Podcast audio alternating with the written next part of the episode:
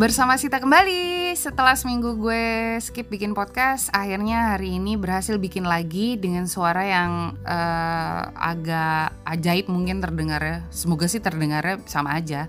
Karena semalam, ini cerita dulu semalam. Semalam itu gue uh, spontanitas nonton yang namanya Shilong Seven Yeay! Di tengah minggu mereka bikin intimate concert aja gitu ya. Jadi hampir dua jam nyanyi bareng sama Mas Duta, Mas Eros, Mas Adam dan Mas Brian. Brian, Brian ya itulah ya. Uh, gue happy gitu di tengah minggu dapat hiburan. Dan itu mas-mas Jogja. Ah nggak mungkin aku tolak. Oke okay. bukan mau ngomongin Shilong Seven uh, tapi di kesempatan ini gue mau ngebahas tentang teman bercerita jadi selain uh, sebagai usaha menjaga kesinambungan dengan episode sebelumnya, ini sebenarnya adalah cerita yang dibuat berdasarkan dari uh, komentar dan juga cerita dari teman-teman yang udah ngasih respon di episode sebelumnya.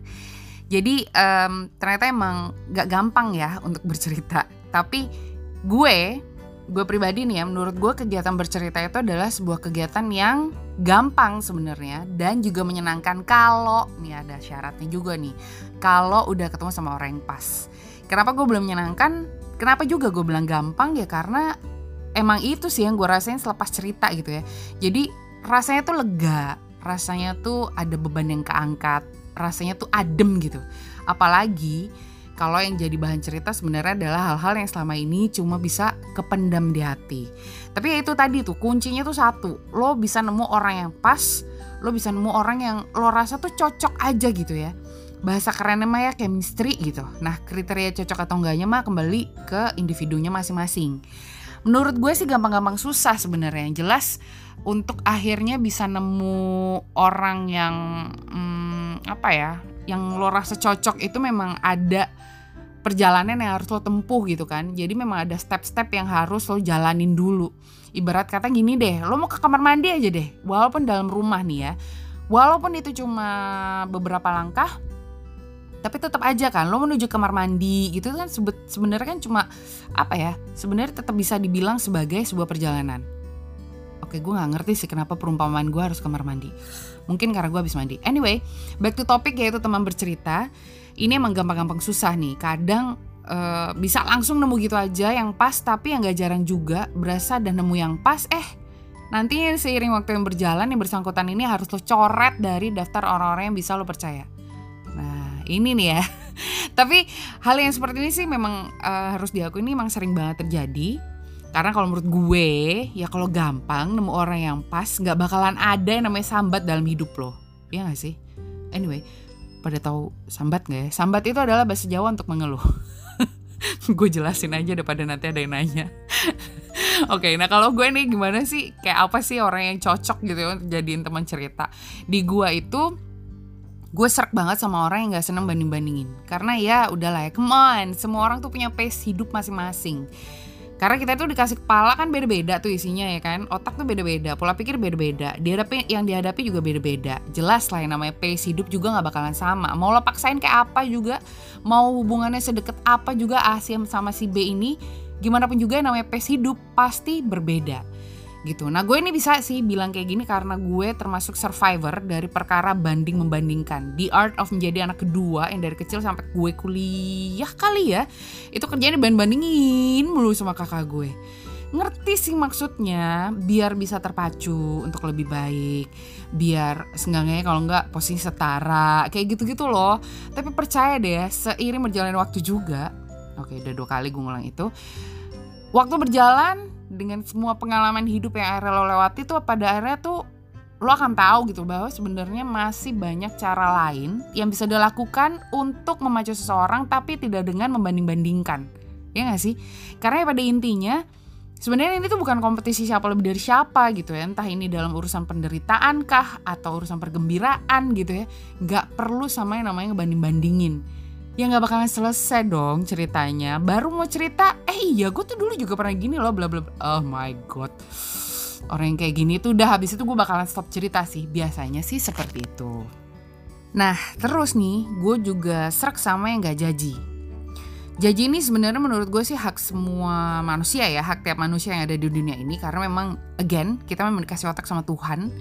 Yang pastilah dipakai mikir ya kan Tapi kalau dalam pertemanan ya, perkara jaji dan menjaji ini apa sih jaji menjaji? Ini akan jadi sebuah masalah gitu ya kalau penyampaiannya juga nggak enakan gitu. Karena gue nih ya, gue pernah nih ketemu sama yang ya begitu gitu, segala aja gitu yang gue lakukan tuh kayak salah. Karena berbeda sama standar hidupnya dia gitu. Jadi gue tuh kayak penuh dosa banget gitu ya dan dia, cuma dia suci. Oke, terlepas bener atau enggak, gue penuh dosa atau enggak, ya apa iya sih? Lo punya hak buat ngehakimin gue gitu. Siapa juga sih kita buat ngehakimin orang gitu kan? Kalau gue kalau gue ngerasa hidup gue lebih baik juga gue tetap nggak ngerasa punya hak untuk begitu sih sebenarnya. Walaupun jujur gue juga nggak mau munafik gue pernah dari posisi sebagai orang yang jaji dan itu nggak enak banget ya. Apa jadi nyakitin gitu loh. Ternyata kalau lo dijudge sama seorang lo segitu tersakitinya pada akhirnya gue kapok untuk menjadi orang yang jaji juga. Nah itu adalah salah satu titik balik kehidupan gue. Karena kalau kita jaji gitu ya, misalnya bilang sesuatu dibilang salah, ini salah, itu salah, ini nggak ideal, itu nggak ideal, yang ideal tuh seperti ini, ini, ini, A sampai Z misal, aduh Ya iya, ngerti itu ideal. Siapa juga yang gak mau menjalani hidup sesuai dengan titik ideal, ya kan? Sesuai dengan garis ideal. Gak ada lagi sebenarnya. Emang ada gitu orang yang sengaja berbuat salah? Ada gitu orang yang emang bener-bener mau terlibat dalam sebuah masalah? Gak ada kan? Tapi ya udah, namanya juga hidup gitu. Salah tuh memang kudu ada, karena itu artinya memang kita hidup kita jadi bisa lebih menghargai dan mensyukuri hidup kita sekarang-sekarang inilah gitu seenggak-enggaknya. Jadi buat gue being judgy is not a solution gitu aja sih. Jadi ya karena gue udah pernah dari posisi di judge nggak enak, gue pun akhirnya nggak mau jadi orang yang ngejudge. Karena memang pada akhirnya gue ngerasa siapalah gue gitu mau mungkin orang lain melihat gue lebih baik atau gimana gimana gitu nggak nggak nggak no no no no no karena percayalah di judge itu tuh rasanya tuh capek cuy maksud gue menjadi orang yang jaji juga sebenarnya gue sempat berpikir sih ya tentang teman gue ini juga lo nggak capek ya?